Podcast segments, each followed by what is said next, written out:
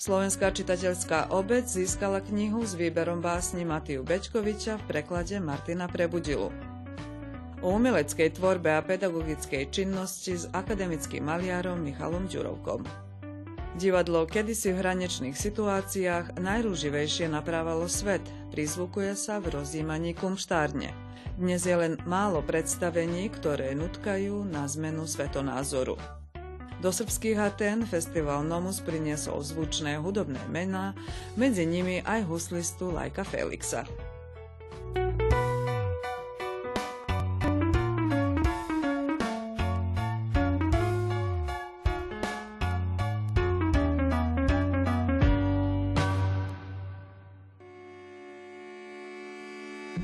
Básnik Martin Prebudila dal aktuálne krásnu bodku za exkluzívny trojročný projekt.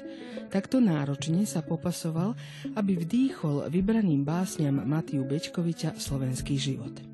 Ide o knihu Ešte sme neskončili, prvú knihu básni v slovenčine princa srbskej poézie. Ďalší to výplod z vydavateľského zámeru koprodukcie Spolku slovenských spisovateľov a Združenia spisovateľov Srbska, ktorí už 5 rokov vzájomne približujú a zviditeľňujú súčasnú básnickú tvorbu dvoch literatúr.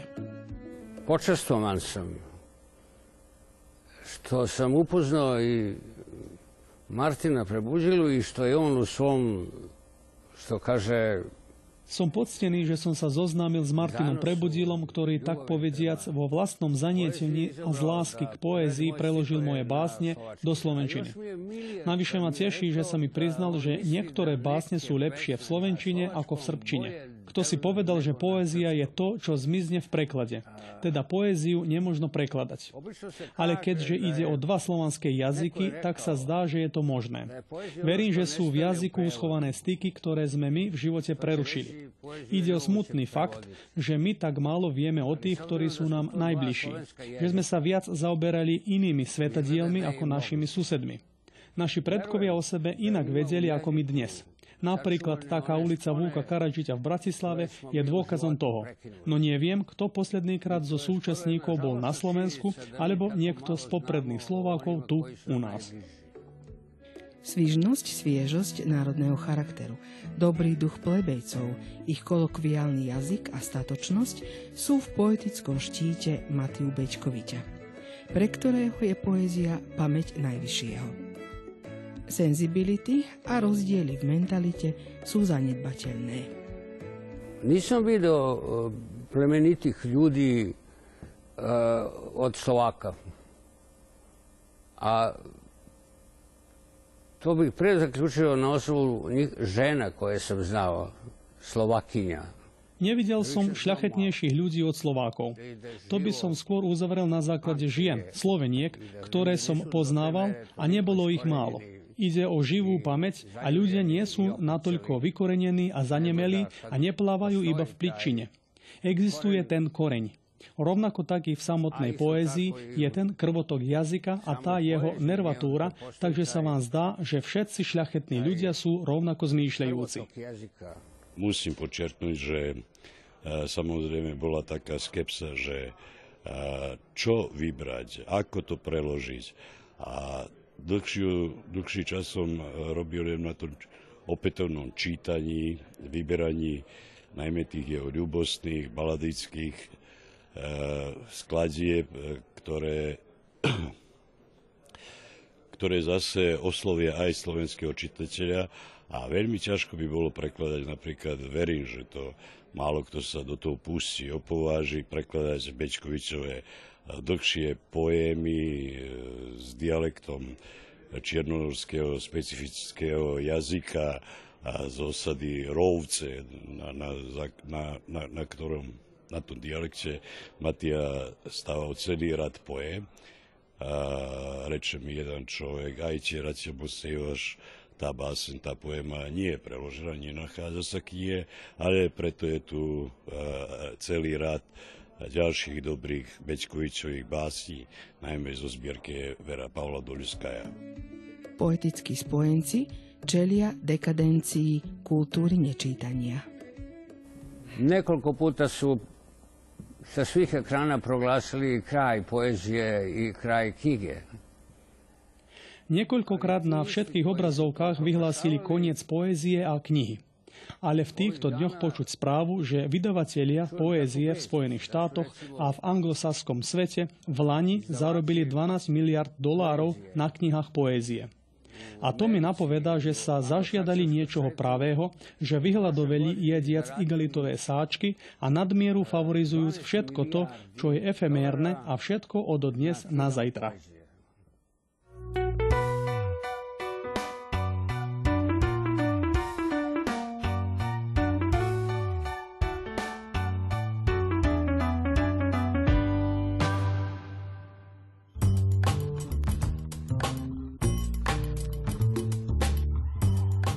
Jeho meno sa spája s nefiguratívnym umením tohto obdobia. Už v rannej tvorbe prejavil tendencie k abstraktnému prejavu, zakladajúcom sa predovšetkým na kompozícii rôznofarebných tvarov. Maliarská aktivita Michala Ďurovku sa vďaka talentu, štúdiu a pracovitosti intenzívne rozvíja.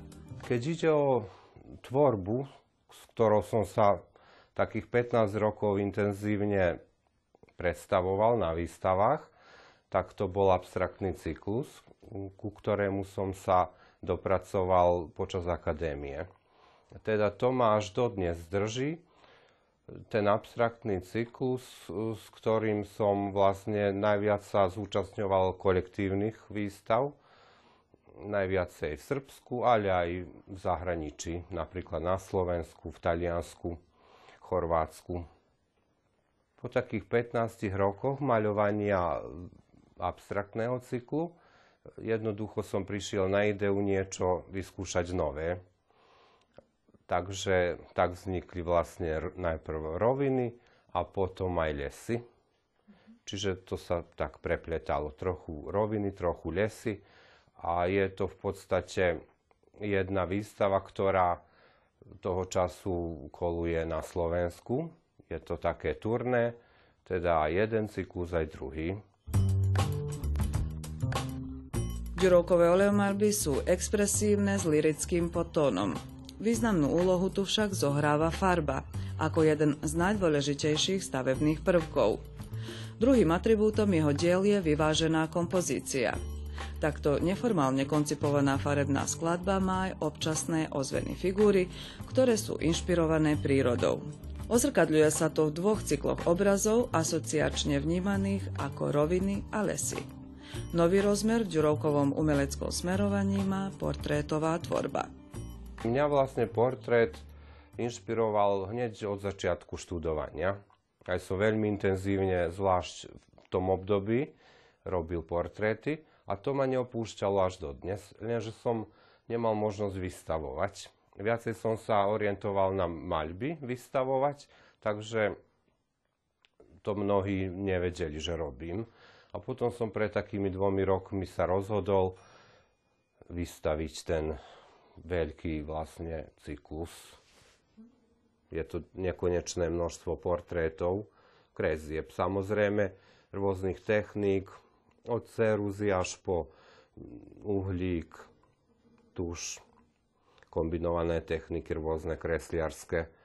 Teda to je také niečo, čo tiež som spokojný, že sa mi podarilo realizovať. Aj v Kisáči, aj v Bažskom Petrovci, aj v Kovačici, v Hercegnovom a najnovšie sa teším na výstavu portrétov v Belehrade. Na každom portréte ma niečo iné inšpiruje. Niekde je to pohľad, niekde je to, to vnútropsychické, niekde možno tvár tváre, závisí, kto, kto akú má tú osobnosť.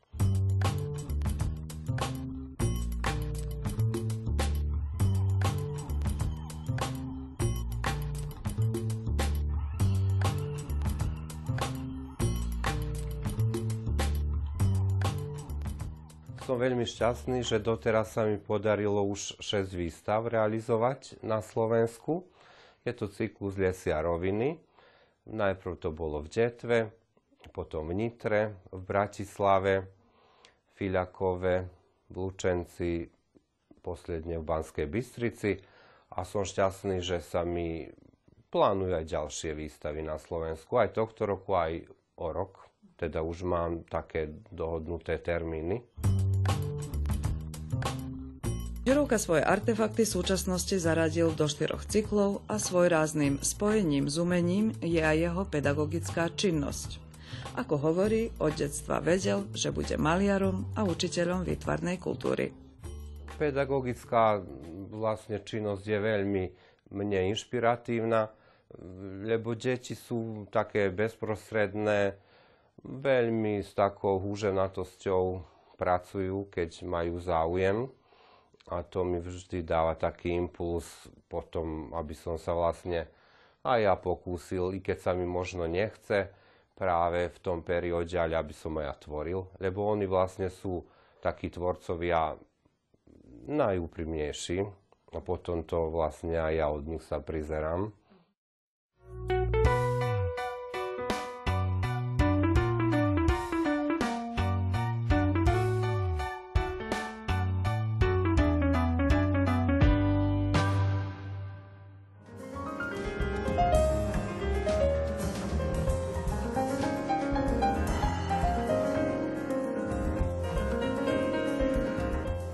Celý svet je aj ďalej javisko a život sa hrá na melodrámu. A je čas rozímať o divadle, ktoré prinavracia dôstojnosť. Samozrejme, je to v doméne samovzdelávania a tá je v celej veci nezanedbateľná. Je to samozrejme individuálna záležitosť, avšak divadlo pre jedinca, ktorý si predsa pracovať na sebe, núka kódex správania sa myslenia, odhaľovania krásna. Etika a estetika konečne patria k sebe. Skúšame sa nájsť, odhrabať bahno a vidieť obrysy mešťanskej vľudnosti, občianskej príkladnosti a intelektuálnej kritickej masy.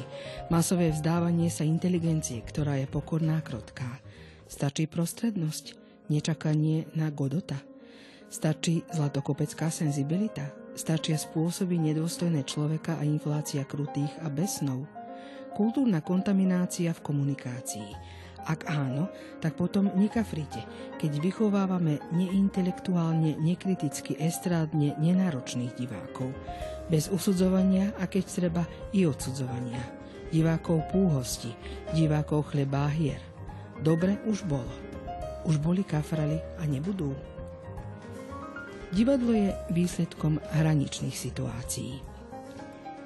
Divadlo to dokázalo v tých najťažších sezónach. Divadlo nelieči, nemôže meniť svet, nevracia celkom dôstojnosť, neslúži na pobavenie, i keď ním je, ale je tým niečím, čo umožňuje lepšie porozumieť svetu, v ktorom žijeme. Je svojrázny podvratný živel, istý si druh subverzívnej činnosti, keď treba. Žijeme fakt hraničnú situáciu. A chcem sa míliť, keď poviem, že pociťujem isté si manko predstavení, ktoré by núkali, ako hovorím, porozumenie života, či istý si druh revolty. Je málo inscenácií, ktoré by karikovane našminkovali spoločnosť.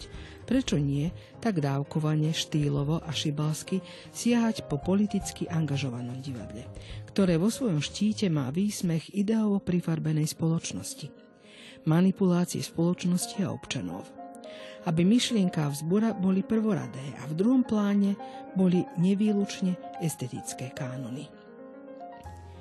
Guráž mali a silné zauchá spoločnosti koncom 20. storočia dali traja divadelní dráci, režiséri Tomáš Hriešek Máško, Ľuboslav Majera a Ivan Hansman. Povedali si svoj názor, za ním neoblomne stáli a snažili sa cez predstavenie vypovedať aj iným. Dve inscenácie boli z revolty urobené, podobnej poetiky a ambientálne, čierno-bieleho výtvarna, minimalistické scenografie a zhutnenej expresie. Ide o dve inscenácie. Kráľ Ubu Alfreda Žariho v réžii Ivana Hansmana z roku 1989 a Aristofanova Strata v réžii Ľuboslava Majeru z roku 1993. Obidve predstavenia mali v štíte neiluzívne postihovanie ľudskej situácie a boli v pravej chvíli a na pravom mieste. zobrazovali priame neresti a problémy spoločnosti. Išlo o pohnuté časy pred rozpadom Jugoslávie, o násilnú mobilizáciu v občianskej vojne na exil priestoroch a usmernené proti správaniu sa vládnúcej elity. K silne pacifisticky a humanisticky zameraným divadelným inscenáciám netuctových režisérskych osobností sa budeme prinavracať aj pre ich statočnosť. Boli to opravdové životobudičské a medzníkové divadelné udalosti. Prinavrácali nám dôstojnosť? Asi hej, nedá sa to spochybniť. Od tých čias ubehli rovno 30 ročia. Stali sme sa zlými ľuďmi v ťažkých časoch, alebo naša chudoba ducha ohlodala našu dôstojnosť, vďaka čomu sme sa stali mierne tolerantnými voči násiliu a nespravodlivosti. Prostrednosti. Bezbrehosť predsa tróni v kultúre a preto si treba dovoliť, prehovorím tu Rúfusom, nechcieť len oplitkom vôli húsť v období povinnej radosti. Hneď na začiatku a hneď stretnutie e, s profesionálnym e, režisérom. Dôležitá je ešte jedna vec, že som aj dával a rozdával. Nemyslím tu len na e, ľudí, ktorí si pri, prišli pozrieť predstavenie, ale myslím si aj na tých ľudí, s ktorými som e, spolupracovala a myslím si, že e, s niektorými som e, prakticky zostal kamarát, aj keď teraz nejako fyzicky nie sme spolu, ale že sme zostali nejako viazaní kamaráci a možno aj viacej ako kamaráci, už čo to je. Nech je to nech podľahne nejakej analýze, ale fakt, že sme e, zostali. A to je, to je to vlastne, čo si myslím, že jednoducho udržiava. Milí priatelia, otváram prvé tradičné zakladacie zasadnutie a navrhujem nasledovný rokovací program. Chcel by som vás upozorniť, aby si ste sa nehniezdili a aby ste pozorne počúvali, lebo toto všetko, čo poviem, poviem iba raz.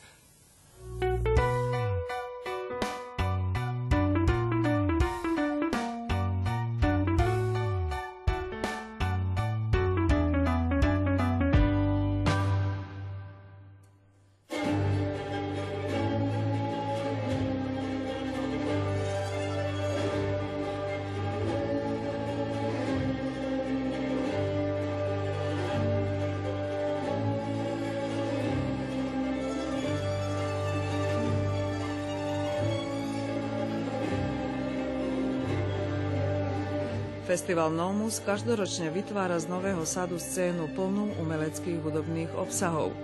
Vznikol z myšlienky založiť dlhodobú tradíciu podujatia zameraného na prezentáciu klasickej hudby na špičkovej interpretačnej úrovni. Čiže jeho zámerom bolo skombinovať obľúbené so známym a zároveň však priniesť aj čosi inovatívne. Postupom času dosiahol medzinárodné uznanie, o čom svedčia aj známe hudobné mená, ktoré festival priniesol do srbských Atén.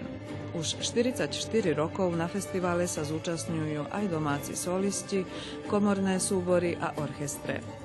V rámci bohatého programu sa predstavilo priebehu desiatich dní 10 svetoznámych solistov a ansámblov, do ktorých zaradili aj maďarského huslistu pochádzajúceho z Vojvodiny Lajka Felixa.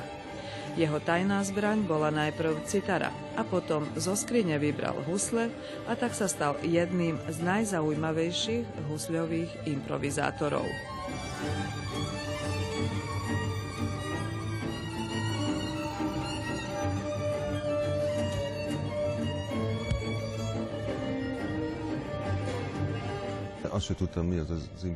Ani som nevedel, čo improvizácia je tóny same vychádzali z citary.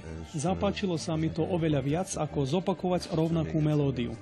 To ma tak unieslo, že som nikdy viac neodohral nič rovnozvučné. Teraz už nehrávam na citare. Hra na husliach je pre mňa nekonečná, nevyčerpateľná. Citara je niečo iné, má svoju harmóniu, ktorej sa prispôsobujete. Nie je koncertným hudobným nástrojom, proste nie je zameraná na tento účel. Na husliach sa však rozzvučia všelijaké tóny. Husle sú zázrakom, pre nich hranice neexistujú.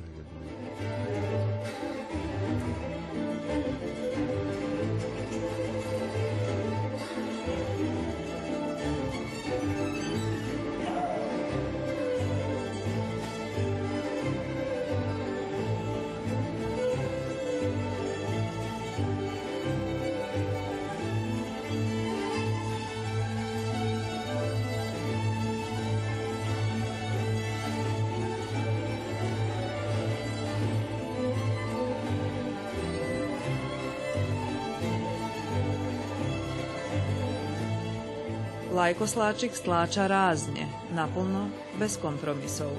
Je jedným z najznámejších predstaviteľov tzv. world music a veľkou koncertnou atrakciou. Nerad definuje svoju hudbu. Vytvárajú a vystupuje samostatne alebo s malou skupinou. Jeho novosadské vystúpenie spestrilo sláčikové kvinteto Volosy z Poľska – Spolu priniesli sme stónov s prvkami tradičnej hudby panonskej nížiny, najmä z Maďarska.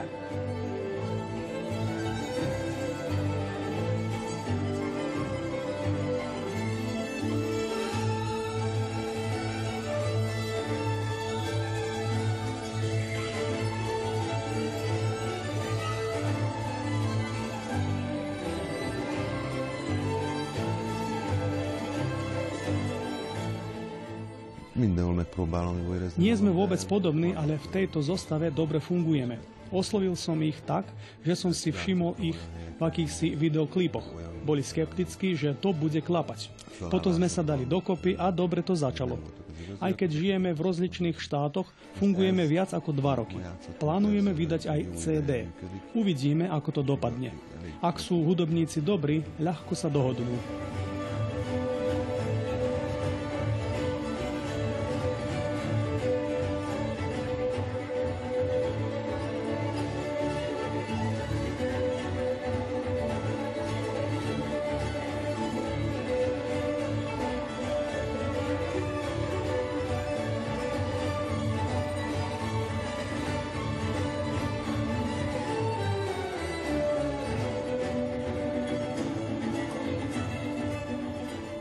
Pod jeho rukami husle ožili takmer vo všetkých európskych štátoch. Známy aj v Ázii a má klub fanúšikov aj v Japonsku. Spolu s kapelou aktívne zapájal novosadské publikum do vzdušia na pódiu. Ich improvizačné momentky svedčili o tom, že nejde tu iba o profesiu, ale predovšetkým o radosť z hudby.